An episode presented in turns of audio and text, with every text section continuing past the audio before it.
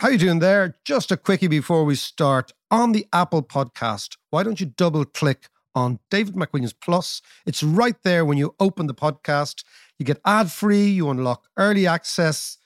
Just double click and away you go. David McWilliams Plus. You get this pure and simple. Hiring for your small business? If you're not looking for professionals on LinkedIn, you're looking in the wrong place. That's like looking for your car keys in a fish tank. LinkedIn helps you hire professionals you can't find anywhere else, even those who aren't actively searching for a new job but might be open to the perfect role. In a given month, over 70% of LinkedIn users don't even visit other leading job sites. So start looking in the right place. With LinkedIn, you can hire professionals like a professional. Post your free job on linkedin.com slash people today. Hey, it's Danny Pellegrino from Everything Iconic. Ready to upgrade your style game without blowing your budget? Check out Quince. They've got all the good stuff, shirts and polos, activewear, and fine leather goods, all at 50 to 80% less than other high-end brands. And the best part?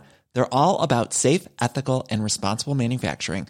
Get that luxury vibe without the luxury price tag. Hit up quince.com slash upgrade for free shipping and 365-day returns on your next order. That's quince.com slash upgrade.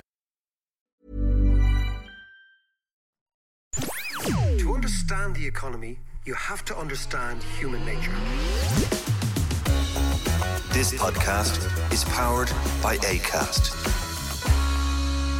How you doing there? It is podcast time. We have a lot to get through on this podcast because this is one of those weeks. There's so much going on, so much going on. Lots going on in Ireland, lots going on in the UK, and we have a special piece looking at global inequality.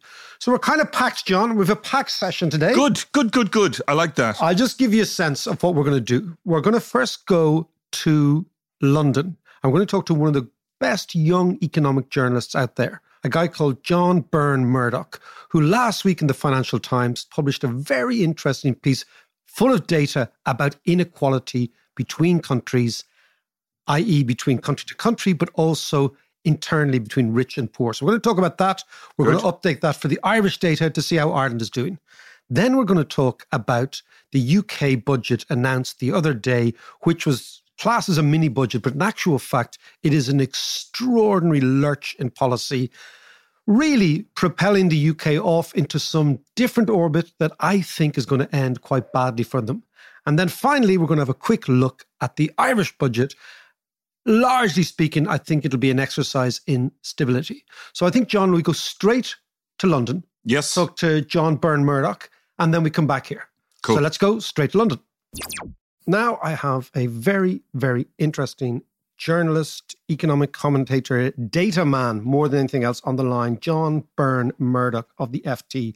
You probably came across John, I certainly did first time during the pandemic because during the pandemic, all of us were searching for data. What's going on? What's the story? Give me the ratios, all that sort of stuff. And John at the FT managed to create an entire database, or at least read an entire database and show an entire database graphically of what was going on in the pandemic. And it's always this case that people love to see charts and graphs and figures. It gives a sense of the way the world works. And the other day, John wrote a piece for the FT looking at relative income, disposable income in a variety of countries. And the point was to make the point that in the Anglosphere countries, let's say the UK and the US, the very rich are very, very rich indeed, and the very poor are actually very poor indeed. And the gap between rich and poor is huge. And then I saw this on Twitter and I just tweeted John. I said, John, give us a, give us a look at the Irish data, which he then did.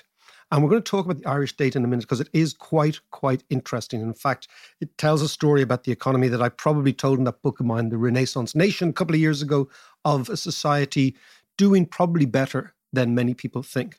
But we have John on the line from London, and let's talk about the first uh, piece of data between the US and the UK, again, for our non Irish listeners. John, how are you? I'm good, thanks, David. Yeah, long time listener, first time caller. So great to be. Well, that's great. That's great. Well, listen, you know the the whole thing about these podcasts, it's, it's a bit like what you're doing yourself. Is the way that the way that people communicate economics has just changed completely since I was young. You know, when I was young, it was very much academic, and you went, you did in college, and you know, you went to an institute. Now, you know, what you're doing using graphs and data and showing it online and using Twitter, and I suppose to a degree, what we're doing here is basically the democratization of what used to be a really elitist subject, really elitist. Now, I found your piece on Saturday fascinating. Explain to me and explain to the listeners what you were doing, what you were trying to do, and what the outcome was. Sure. So I guess if, if we start with what the, the moving parts of this piece are, um, we you mentioned there the, the, the metric we're interested in is disposable household income. So this is the amount of money that a household is able to spend every week, every month, every year. So after things like taxes, after any benefit, uh, social security payments as well. So it's, it's essentially a, a proxy for the, the standard of living that a country that a household can enjoy. Sorry. Okay. Um, and then what I'm doing is I'm saying, okay, how does that look at different points on the income distribution? And what that means is you say, let's take every household in a country like Ireland and you line them up by how much money they have to spend each month from lowest to highest. Now, can I the, just stop you there, John? Just so so how do you how do you get that data? Where's the data coming? Is it a survey? How much income you have? You know, where's the original data? Because when you start going deep into data, and I'm going back into my old days as a as a sort of uh, an economist working in banks and institutes and things, and the data was in some. Where do you get the data? Where's the where's the where are the numbers coming from? Yeah, fantastic question. I guess you know, anytime you consume, you want to know where it's from. So yeah, in this in this instance, it's it's combining a couple of data sets. We've got Eurostat, the European Statistics Office, which publishes this for European countries, including up until recently the UK. Um, and that is all, com- all coming from surveys that are carried out in each country. And then in the US, um, that's coming from the OECD, another of these big international organizations that tracks all sorts of economic metrics around the world. So these, it's a survey that is filled in by an individual resp- respondent from each household. They tell you how much money they have uh, before taxes, after taxes, after social security, that kind of thing. Great. Okay. So, so, so, it's, so it's, it's evidence from the ground. And it's so exactly, so what it's not doing, and this is again to, to to it's not taking a GDP figure and dividing it by the number of people at work or the number of people. So it's actually much more bottom up than top down. Exactly, yeah. And I think, you know, these statistics are really important to use wherever we have them, wherever we know that this is the data that corresponds to a real individual or household's lived experience, rather than just saying, let's take everything in the country and divide it by the number of people. I think these, these are where we can really shed light. So, yeah, it's much more revelatory and it's much more accurate. Exactly. Yeah. Exactly. So we so we take that and we say, okay, now take all the households and let's line them up from those with the, the least money to spend at each month most. And we're adjusting for things here like household size as well. So it's not as though the people at the bottom end is a single adult household, at the top end it's a, a young professional flat of four bankers. We're making sure that, that we're comparing like to like all the way up. And so then we're saying, well, the median, the, the sort of typical household experience in any given country is if you've got half the households have less money and half the households have more. And so we compare that median household across countries, for example. But we can also say, what about if we take the top 10% or the bottom 10% of households and how are they doing? So in this way, we're not just taking a single number per country, but we're saying if those households are more strung out, more spread out in some countries than others, then instead of just comparing the average, we're saying are there different rankings for those at the bottom and for those at the top? And tell me, what did you find? So it's, it's really because it's a huge. Um, just so I tell the listeners, I mean, I've done this years ago when I was younger. This is a huge amount of work to do. It's a massive amount of data crunching, number crunching, checking, rechecking, making sure all your sources are right. So you have all the data. Then you do the good stuff, the interesting stuff, the mining, the stuff that I used to love when I was younger. Tell me now, what what did you find? Yeah, so it's really interesting, and I'm, I'm, glad you pointed out the amount of work there as well, because I think when, when I was uh, well into the, the early hours one night doing this, and my other half wasn't too keen, um, I think you know it sort of shows what you have to do for some of this. But yeah, so what it what it shows that the best way to think about this is because the the amount of income inequality in, in most countries is roughly similar. The people at the top have roughly three times as much to spend at the end of each month than those at the bottom. So what that means is between countries, you get a very similar picture. So If you take someone in a very wealthy European country like Norway, then the richest 10% of people in Norway, richest 10% of households in Norway, are pretty much the richest top earners out of all countries. You know, if, if you're rich in Norway, you're rich by any. Yeah, you're you're bloody rich. Yeah, exactly. Exactly, exactly. And and then when you move down to the middle, to the, the median, that that household in the middle of the distribution, they're the richest of the medians as well, the richest of the average. And you go all the way down to the bottom end as well. And if you're a poor household in Norway, you're still better off than poor households anywhere else among developed countries. Okay. And some people would see this and go, well, you know, it's, it's all very well if you're, if you're Norwegian, you know, they've got all that oil wealth, of course they're wealthy. But the, the point is not the amount of wealth, it's that relative standing. So it's very similar if you look at a country like the Netherlands or France or Germany. These are all countries where if you're among the richest in those countries, you're among the richest in the developed world. And if you're among the poorest in those countries, you're among the poorest in the developed world. And so you see this and you think, okay, well, you know, that all seems fairly easy to understand. It, you know, we can see why that pattern would hold.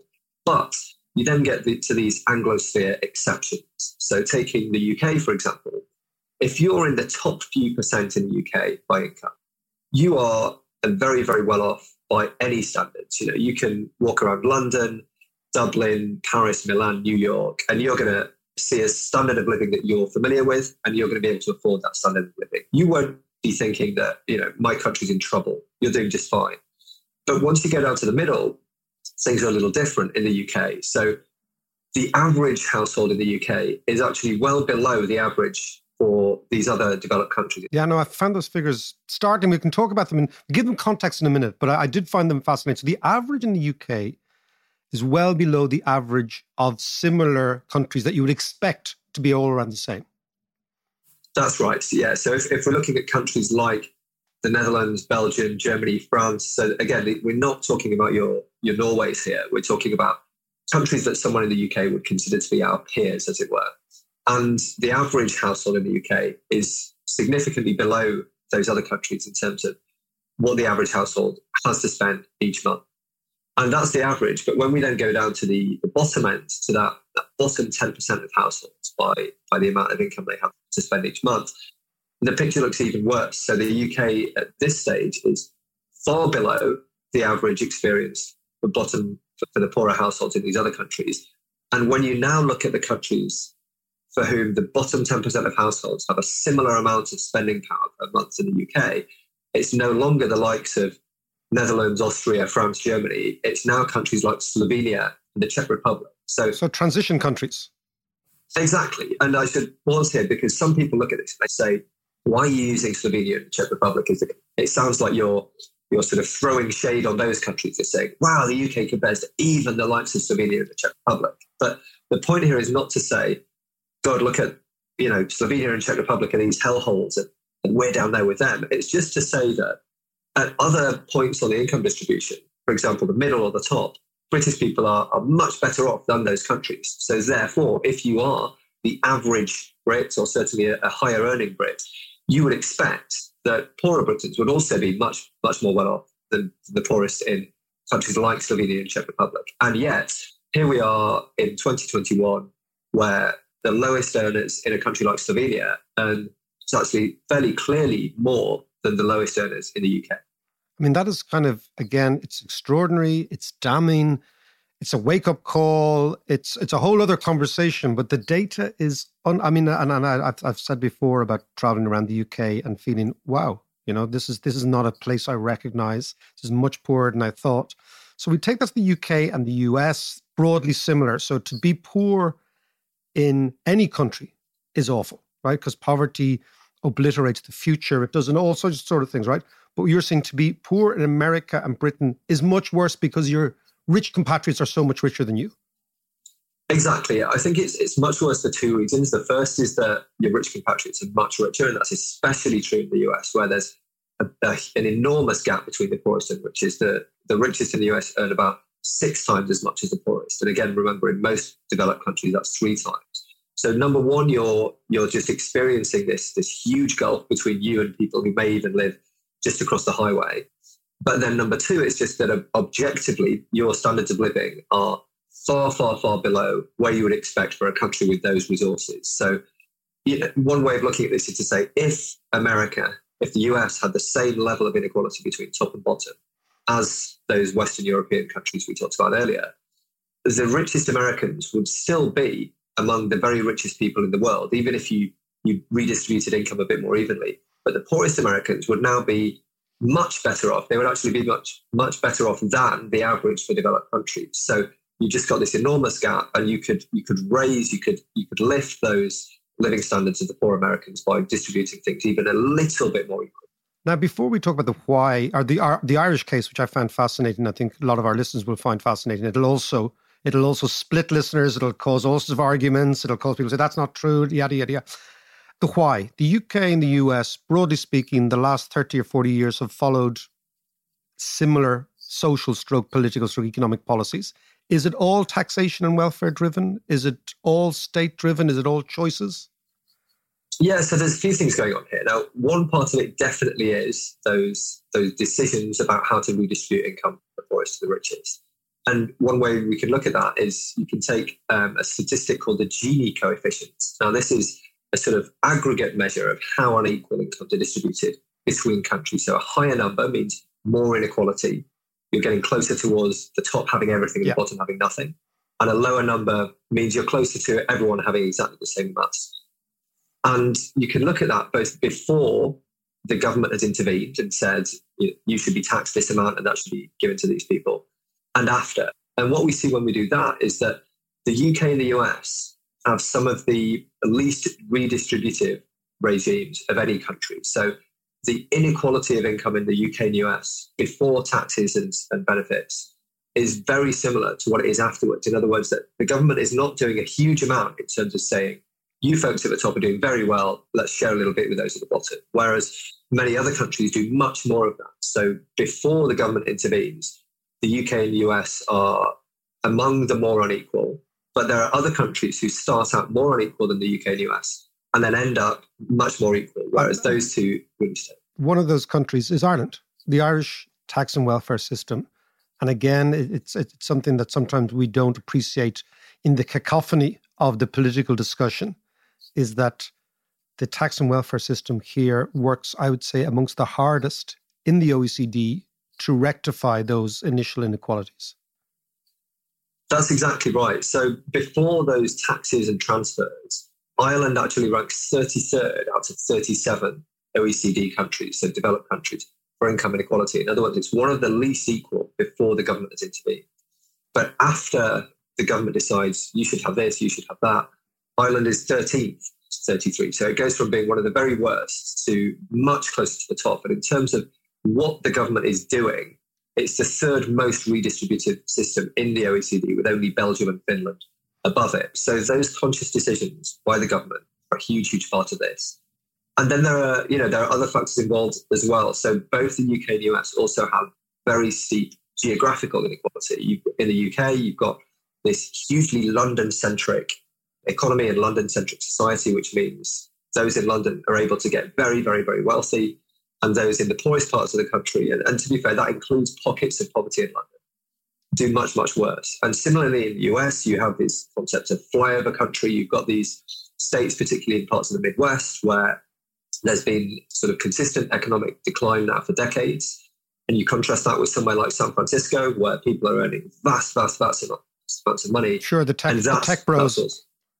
Exactly. And, you know, I've been to San Francisco and I, I consider it one of the most dystopian places I've I've ever seen in terms of what you're seeing side by side in terms of the, the, the enormous wealth and and people who are really genuinely struggling to to survive through every day and and so that geographical gradient is, is playing a big part here as well.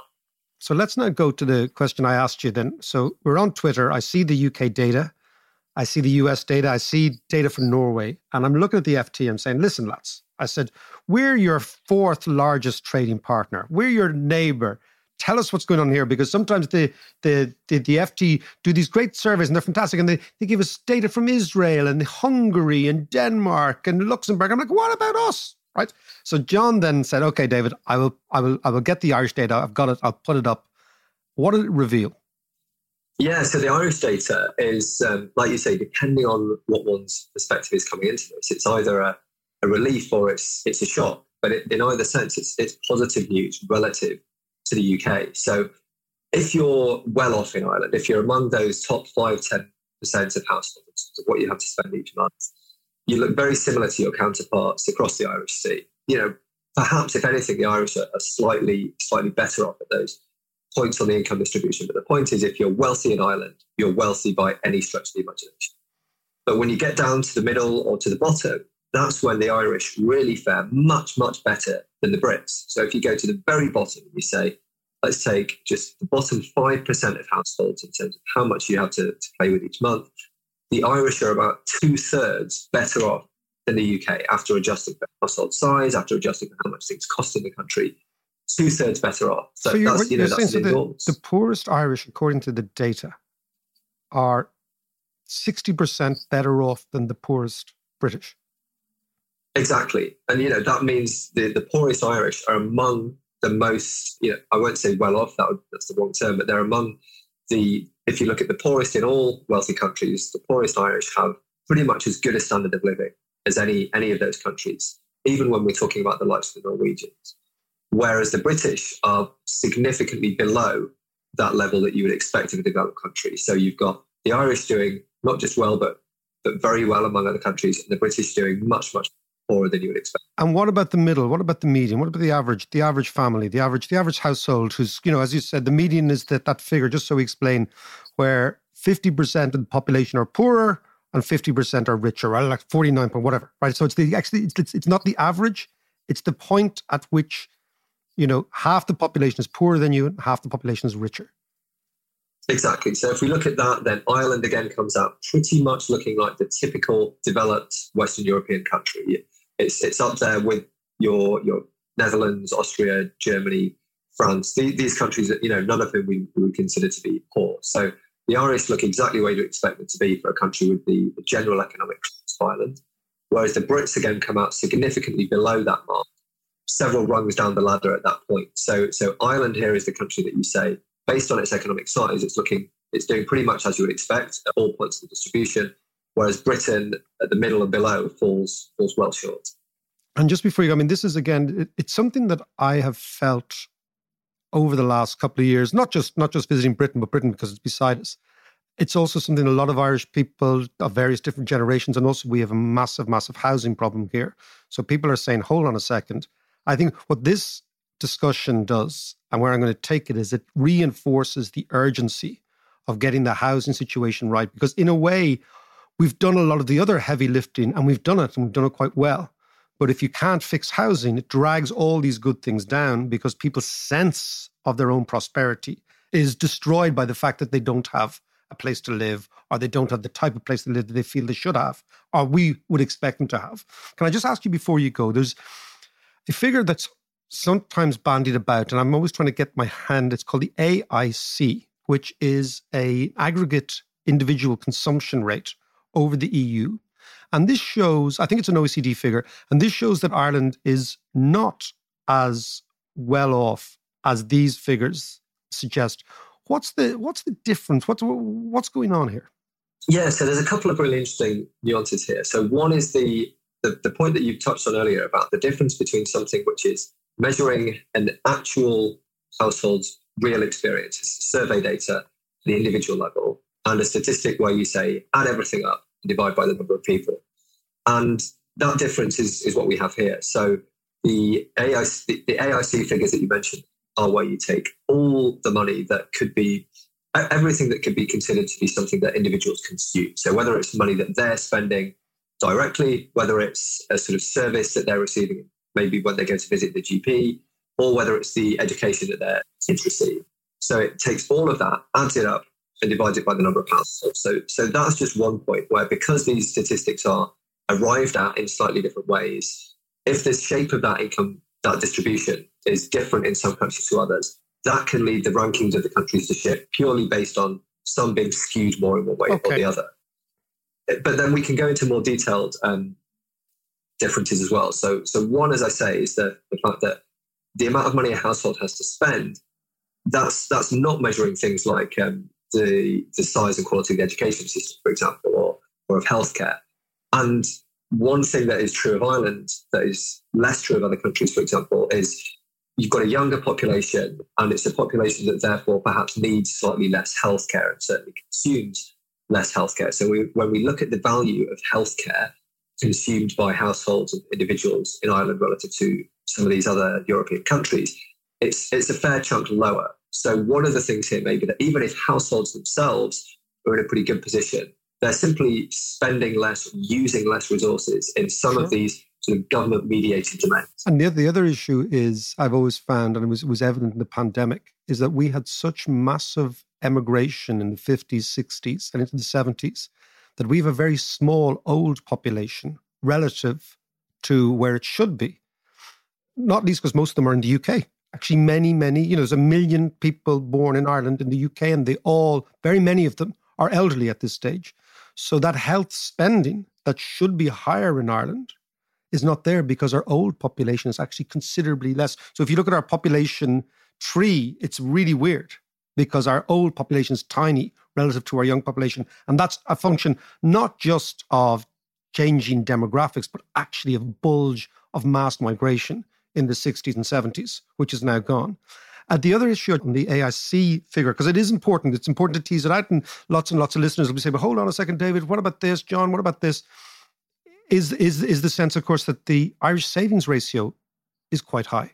Exactly, yeah. So, especially during the pandemic, the Irish households were saving significantly more money, significantly higher share of their income than countries elsewhere in Europe. But even if you track that back 10 or 20 years, the Irish have generally been above the average, certainly in terms of how much money is saved. So if you have households whose income is is pretty high, is, is you know plenty for them to be to, to give them a decent standard of living, but they're then saving more of that than other countries, then of course their consumption is going to look lower relative to other countries. So I, th- I think the key thing here is to say, you know, the reality for, for most people is probably somewhere in between these two series. We're not saying, you know, Ireland is some kind of hellhole, and, and we're not saying that Ireland is Norway. But, yeah. but they're certainly not far from where you would expect an economy of that size, which is in a, a big contrast to countries like the UK. John, fascinating stuff. Fascinating stuff. We will leave it there. We will discuss it. I'm sure we will have all sorts of shouting and roaring about this because a lot of a lot of things about uh, economics is, you know, the problem with data is it's inanimate, it's unemotional, and it really doesn't, unfortunately, bias itself to one side or the other in the sense of here is what it is. So I think there's a lot of people listening who at the moment in Ireland will find that they're, particularly because of housing, that they will find these figures don't stack up to their standard of living. And I think we will tease that out. But it does suggest to me that if you make these political choices over a four or five decades, if you have, for example, a Tory party government with a small Blairite exception over 30 or 40 years, you get the economics that your politics suggests you're going to get. And that's the, the economics of inequality in the UK. Absolutely. And, and you know, the, the one thing I would, I would add in there as well, you, you, you touch on the point about housing. The, the, statistics we're talking about here, these disposable income statistics, this is before um, a household has had to, to pay its mortgage or its rent. So it's absolutely possible that if we if we were to bring in more data, um, which you know I would love to do if I can find it, if we if we brought in more data on housing costs experienced by those households at different points of the income distribution, maybe that that brings Ireland as a whole, whether you're rich or poor, down a peg or so. But the, the point is that it's, it won't really change the shape of that distribution. So it may bring both the Irish and certainly the Brits down relative to other countries where housing may be cheaper. But we're still going to see um, in general terms, a much steeper gradient of inequality, much worse situation for poorer households in the UK uh, and the US than in Ireland. John, pleasure. And we'd love to have you on more because your stuff is wonderful and it's it's very and what I will do is I'll put up on Twitter, I'll put up again the Irish data so that we can have a chat on this online as well. So John, listen, lovely to talk to you. Thanks so much for that. Thanks very much. Ryan Reynolds here from Mint Mobile. With the price of just about everything going up during inflation, we thought we'd bring our prices down. So to help us, we brought in a reverse auctioneer, which is apparently a thing. Mint Mobile unlimited premium wireless. Ready to get 30, 30, bit to get 30, bit to get 20, 20, 20, bit to get 20, 20, bit to get 15, 15, 15, 15 just 15 bucks a month. So, Give it a try at mintmobile.com slash switch. $45 upfront for 3 months plus taxes and fees. Promo rate for new customers for limited time. Unlimited more than 40 gigabytes per month slows. Full terms at mintmobile.com. I'm Sandra, and I'm just the professional your small business was looking for. But you didn't hire me because you didn't use LinkedIn jobs. LinkedIn has professionals you can't find anywhere else, including those who aren't actively looking for a new job but might be open to the perfect role, like me. In a given month, over 70% of LinkedIn users don't visit other leading job sites. So if you're not looking on LinkedIn, you'll miss out on great candidates like Sandra. Start hiring professionals like a professional. Post your free job on linkedin.com/people today. Many of us have those stubborn pounds that seem impossible to lose, no matter how good we eat or how hard we work out. My solution is PlushCare. PlushCare is a leading telehealth provider with doctors who are there for you day and night to partner with you in your weight loss journey. They can prescribe FDA-approved weight loss medications like Wegovy and Zepbound for those who qualify. Plus, they accept most insurance plans. To get started, visit plushcare.com slash weight loss. That's plushcare.com slash weight loss.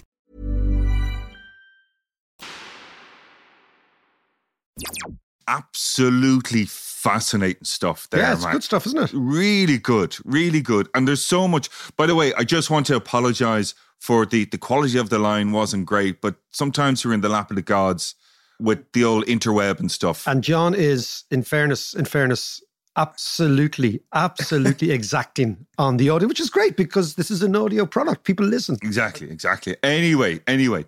So come here. I'm here. I'm here to you. Come here let's. Come here. Let's let's start with this. One of the points that really jumped out to me there was the way the Irish tax system works seems to level everything out Yes. in terms Yeah. of, of Yeah, yeah, equality and stuff. So that jumping from a kind of 33 out of 37 to 13 out of 37 yeah.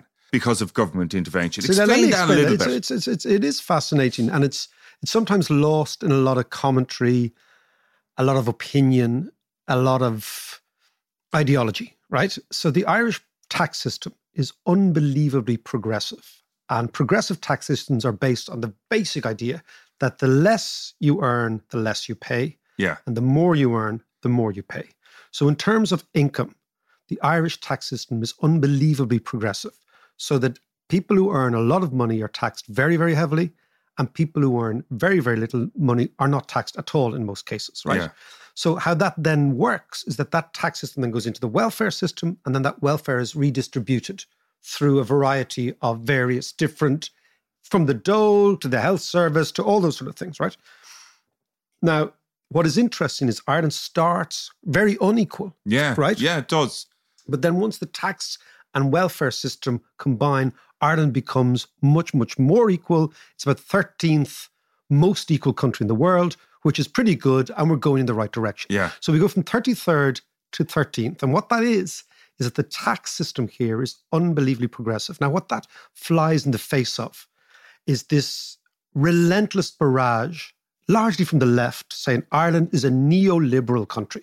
Now, neoliberal is this idea that it's liberalism on steroids. So basically, what the shorthand is rich people and people who earn a lot of money are privileged by the tax system. Yeah. They're given, it's, it's all nonsense. It's actually not true. Yes. And this data bears it out. So if you look at this difference between, let's say, Ireland and England, England is a neoliberal country. And it's getting more Well, neoliberal. especially after the last yeah, but, but yeah, exactly. So, Mini and- budget, And America mini is a mega budget. neoliberal country. What that Yeah. basically means is that, let's take a basic. Typically, what happens in normal countries is the richest people earn three times more than the poorest people. That should be the rule of thumb. Okay. In Ireland, it's slightly above three times. In England, the UK, it is six times. Wow. So rich okay. people earn six times more than poor people. And what that means is that the gap between rich and poor is phenomenal. So what you see in the case of, let's say, we're doing Ireland versus the UK, we should probably do it versus Norway because that's where we want to be. Mm. So Norway is the most equal country in the world, as John said. The UK is one of the most unequal countries in the world. And Ireland, at every level, disposable income in Ireland is higher, whether you're poor or rich, than the UK. Yeah. Which is an interesting thing. I'll just Yeah, I was you- fascinated by that actually. Give I'll give you a statistic, you know, like the, the poorest people in Ireland, so the people who earn the least in Ireland, that's the 5%. So basically 95% earn more than this 5%. At the Mm. very, very bottom, they are 63% richer than the poorest people in the UK. Now, this is something that these numbers evidence something that I remember, I think I might have told you about going to a place called Stechford, did I, in Birmingham? yes, yeah, yeah, yeah. And I went there with the football team years ago. And, and I was really, really shocked because I hadn't been outside London for a long time. Yeah. And when I'd been outside London, I'd been in Liverpool to watch a game. I'd been in Manchester. I'd, you know, I'd been to sort of vibrant parts. There was an event on, so you didn't Yeah, really take yeah. in.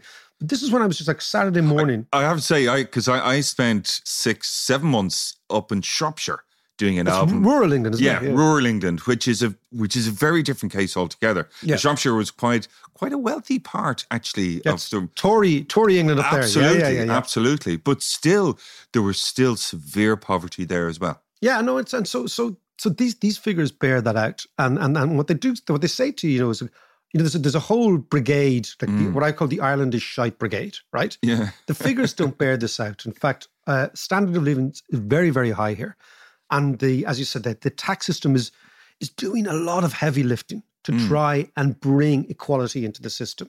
So what I'm saying is that over the last 40 years, policy in Ireland whether it's been from left wing governments or right wing governments or centre left or centre right or centrist, has been gradually doing quite a good job at trying to make sure that society holds together. yeah, Right? That's total contrast with the UK. Now, there is another figure out there, and you were talking about uh, called AIC. AIC. Yeah, yeah, yeah. I've I've never heard this term before. So, Explain okay, it so this is this is okay. So this is when you, when you when you study economics, when you go back to to looking at various different statistics. So disposable income in general, what you do is you have survey data. So you have thousands and thousands of people respond to surveys every month, basically Yeah. saying how much money they have. yeah, Right. yeah. So they are much more accurate usually than aggregate data, right? Okay. So basically, it's how are you doing? Right. And the people respond, and then you aggregate Grand that thanks. up. Right. Okay. Grand thanks. Right. And then you identify, okay, these are the poorest people, these are the richest people, these are right. Okay. That's how you do it, right? Now, there's another way of doing it, which is basically you take the aggregate. So AIC is a thing called aggregated individual consumption. Right. Right. Okay. And it's basically how much the average person consumes. And that's also a very, very good proxy of how well off you are. Because if you consume more, you're largely better off. Mm. And what it does is it takes public consumption, which is the consumption of, say, healthcare or education, right? Oh, Okay, Provided okay. by the state. Yeah. And private consumption, you going out To the going shops. To the, going to the pub, yeah, to Okay. the shop, right? Right, okay, right, or right. buying buying whatever, you know, like, Yeah. and aggregates them all up together. And on that level, it's a bizarre thing. Ireland, which does incredibly well on the disposable income stuff, Yeah. which we talk, doesn't do so well on this aggregate consumption. So people are saying, well, hold on a second, which one should you use, right? Because there's quite a big, there's a bigger difference in Ireland between disposable income and AIC than in almost any other country. So you think, why might that be? Yeah. And which is most accurate? Yeah. Now, my own thing is always, I always, you know, I was like a truce, John, right?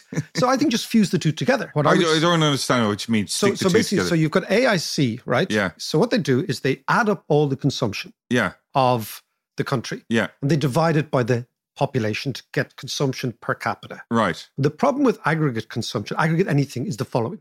Imagine you and I are going for a drink in a bar, right? Yeah. Let's say there's four of us, right? And let's say we were having a drink, and the average income, say it's 45 grand, was the average income of the table, right? Right. And so that's 45, that makes sense, right? And we're joined by Dennis O'Brien, God forbid, right? Yeah. Who has who has a wealth, I think, or income of Yeah, get the wallet out there, of Benny. 2.3 billion. now, what would that mean is the aggregate income of the table would go up to 680 million each, yes. right? So you Yeah. see how aggregates really can. Our debts would also go up yeah, too. yeah, yeah, yeah, yeah. But, but all that's very true, exactly. And, and, and the litigation would go up as well. But you see how aggregates. So this is how you lie with statistics, right? Yeah, yeah, Okay, yeah, you yeah. can use all these statistics. So people often study statistics. Say, oh, that, Gotcha. that makes sense, right? So AIC is aggregate. Okay, that's the first thing. So it's always a little bit, I think, dodgy. Second thing is because Ireland has got a very, very young population, we consume much less health products than normal populations because you get sicker as you get older. So when the population is very young, you've got a very low spending on health per head, Mm. right? The other thing is that when the population gets very old, you have a much higher spending. So if your ratio of old people to young people is biased towards old people, you spend a lot more. Now, the bizarre thing about Ireland is the following because we had so much emigration in the 50s, 60s, and 70s, our old population relative to our young population is very, very small. So we consume even Right, less okay, health. So yeah. on the one hand, we consume less health because we're younger. On the other hand, we consume less health because we are much less older, Yes. right? Yeah. So that's why AIC, AIC, I think, is different. And also the fact that AIC doesn't take into account savings ratios. And the bizarre thing, Irish people save a lot. Well, this was the other point Yeah. that, that John was saying there was that our savings. We save 19% of our income, and the European average is 14%. So 5% of GDP is not captured by AIC. So Yeah. I would say that this other measure is interesting, but the disparity can be explained quite dramatically. Yeah. But if you're really, really getting up on this, okay, and you say Ireland is shit and this is the figure, la la la, the best thing is have a truce. Just blend the two statistics together Yeah. and come up with an with another blended statistics, and you'll see it. But the point is that after 40 years of reasonably good policy on income and taxation Yeah. and welfare, and we have a generous welfare state, and we have a tax system that penalizes or at least taxes the people who earn most, we've ended up with a reasonably good mix, yeah. broadly North European. In contrast, we have the outlier, the UK. And this week, the last couple of days, John, they've gone even more, as Bertie would say, outlierish, right? so their Yes, new yes, chancellor, they're- they, I said, when we said on this, this podcast, the UK was like a rogue state, Yeah.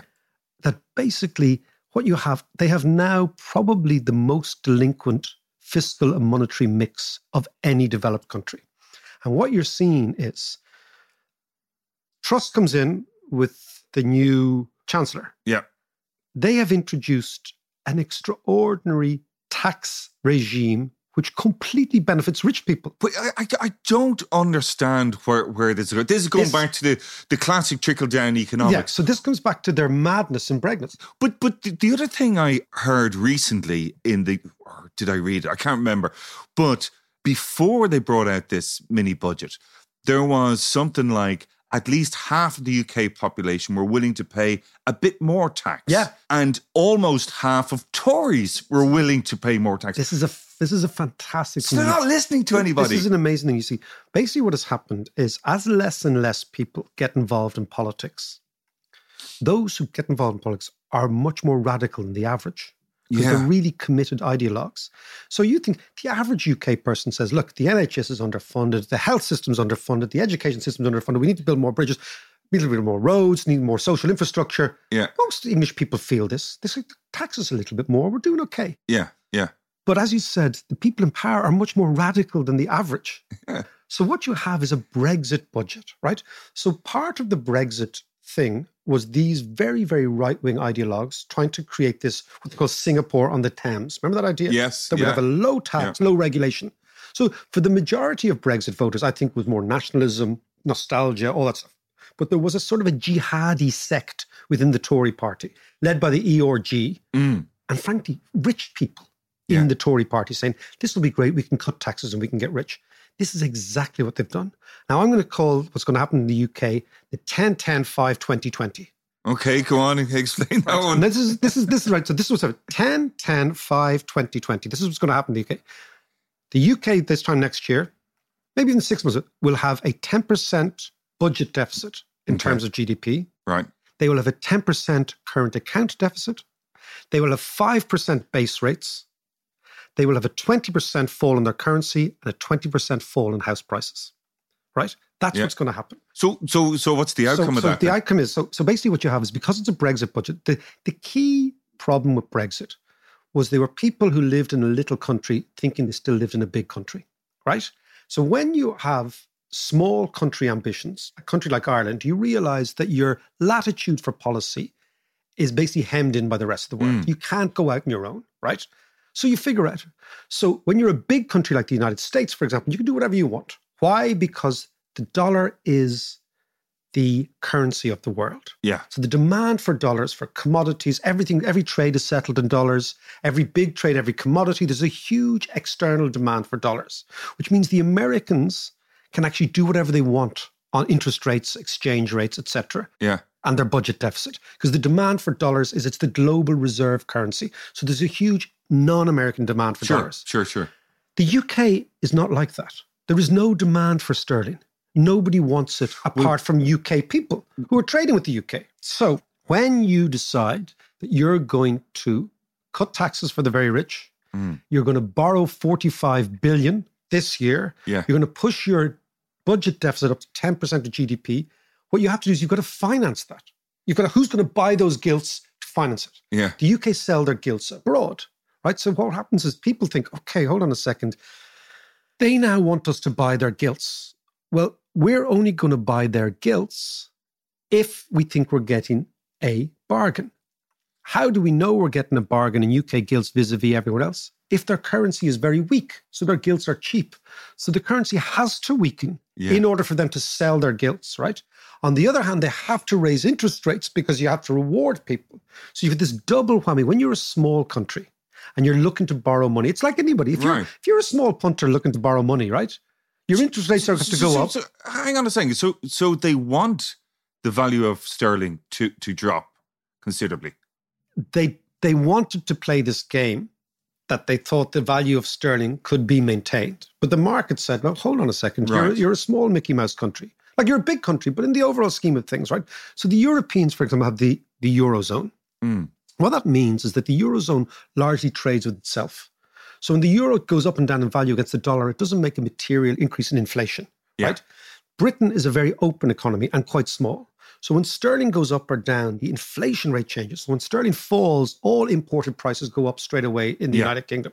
That then means that the forward inflation rate, the one that you expect to happen in a year or two, goes up. And if that's going up, then your interest rates have to go up to cover that. So you have this, it's a very simple, it's a trilemma, what we call in macroeconomics, that you can control your rate of interest, your currency rate, or your current account. You can control two of them, but not three. Right. So something has to give. So what's happening now is sterling is giving and the gilt market is giving. We said a couple of months ago Britain was going to have a bond crisis. It's having it now. Yeah. And the Yeah, reason it's yeah. having it now is these inconsistent problems with all these various, various, what they call in the literature, these structural problems deep in the UK economy, right? And what you have is they're run by people who believe they're running a big economy when in actual fact they're running a small economy, right? That's the first thing. Second thing is the UK has had very low interest rates for a long, long time. Huge amount of the British population is remortgaged, has extended themselves leverage wise at interest rates between zero and 1%. Mm.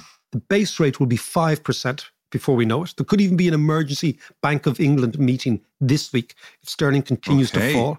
Right. Base rates going from one to five means a huge swathe of the UK housing market goes bust because people can't pay that sort of debt at a time when inflation's going through the roof, when real incomes are falling. So that's why so I say, the property property market is going to collapse. well, it's, I'd say it'll be down 20% by the end of the year. Whoa. Not at the end of the year, the, the end of 12 months, right? Yes. Yeah. Yeah. because yeah. of the because of the rate of interest, Okay, right? The rate okay. of interest.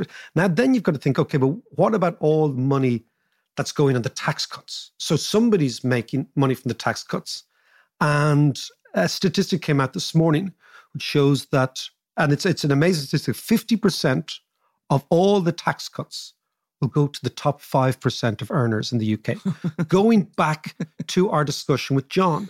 Yeah. The last thing the UK needs is a budget like this because it amplifies and exacerbates the existing social inequalities that are built into the system, starting from your trickle down idea. Yeah, Because the yeah. trickle down idea is basically the rich people will get rich, they'll spend loads and loads of money, and the crumbs off the table will fall to the Yes, poor. yeah. That's basically it, Yeah. right? So what they've done is they've baked in another decade of inequality. They've baked in, like, if you think about what the UK were doing during austerity, right? When interest rates were very low, the UK went for austerity. So they were cutting back borrowing. And that, of course, austerity, as I always say, always affects poor people more because poor people depend on the state more. Mm, mm. Now interest rates are rising. Not only are they not cutting back borrowing, they're expanding borrowing, but all the money's going to rich people. I mean, it makes no sense unless you believe Go on.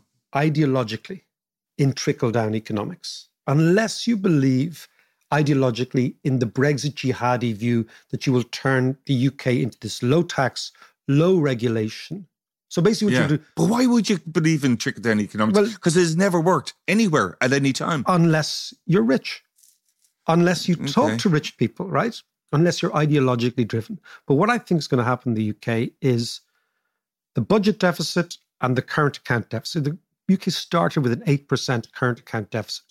We've had a current account surplus for about 20 years, right? We've had a budget surplus. We've got a budget surplus tomorrow. Yeah. Going into a budget with a surplus, right? Managed reasonably well. Okay, there's lots of problems in Ireland, but they're not on this level. You start with the current account deficit, which means you start, John, needing to borrow money just to maintain your standard of living, which is being rented, not earned, right? Yeah. You superimpose upon that a budget deficit, which means we're going to spend even more money that we don't have and we're going to borrow, right? So you're putting borrowing on borrowing. That pushes up your rate of interest because the risk premium associated with the UK goes through the roof. And then as the risk premium goes through the roof, what happens is your currency has been falling anyway, right? It means your inflation rate gets worse. Yeah. And all the while, things like your property market, which were based on low interest rates, have to recalibrate for much, mm. much higher interest rates. So, I mean, it's it's a it's an unbelievably delinquent. It's like an emerging market. Do you remember two years ago, two and a half years ago, when Yeah. Boris Johnson got in, and I said the UK could turn into Argentina, Yes. and it sounded Yeah. mad. It's happening. This is what's happening. The UK is turning into an emerging market. So the country that had the premier position in the world financially just after the Second World War, yeah. maybe before the Second World War, right, with sterling being the preeminent currency, is now looking and behaving like an emerging market. An emerging market is a country that needs to borrow from the rest of the world all the time simply to maintain a semblance. So when all the pomp of Queen Elizabeth's, the kind of sugar rush they had, the collective sugar Yes, rush yeah. of the last 10 days, 12 days, or whatever it was, right? Now that's all laid bare. And what you have is a very radical, as you said, top of a party, not reflecting the average English person who's like, you know, we need to invest. It's fine. We don't need tax breaks. Nobody wants tax breaks in the Yeah. UK. Giving money to the richest people to amplify inequality and in so doing to make the country less stable. It's bizarre at a time when constitutionally Northern Ireland is changing. We see more Catholics than Protestants. Scotland is changing. At the time, the, the forces that hold the country together are atrophying. And then you superimpose this on top. I mean, it's it's bizarre stuff, John. Okay. So we have a budget this week. Yeah. What should we be doing then? Well, I mean, our budgets are framed with stability in mind. I think we'll give a big, big subsidy for electricity prices because people need it because Yeah. electricity prices Yeah. are going through the roof. But in general, what it shows you is a country that has figured out its long term plan and where it's going. And so the budget isn't such a big deal. It's just an iteration every single year. The UK is a country that's making it up on the hoof. And you can see the profound difference. All we've got to do here, we come back to it again and again and again, fix housing, build houses, build council houses, build rich houses, build poor houses, build houses for everybody. And all the other heavy lifting is done. So we can see where we're going. All you can see over there is fog on the channel. Now, remember the 3rd to the 6th of November, Kilkenomics in Kilkenny, the world's only economics and stand up comedy festival. And John, tickets have been absolutely flying. That's brilliant. Yeah, no, That's I mean, fantastic. So it means people really want to come back out. All the stuff you hear in the podcast, all the voices, all your old favorites. We have many, many of our podcast legends coming in from all over the world to join us. Have a look at the lineup, kilkenomics.com, get your tickets, and we'll see you in Kilkenny.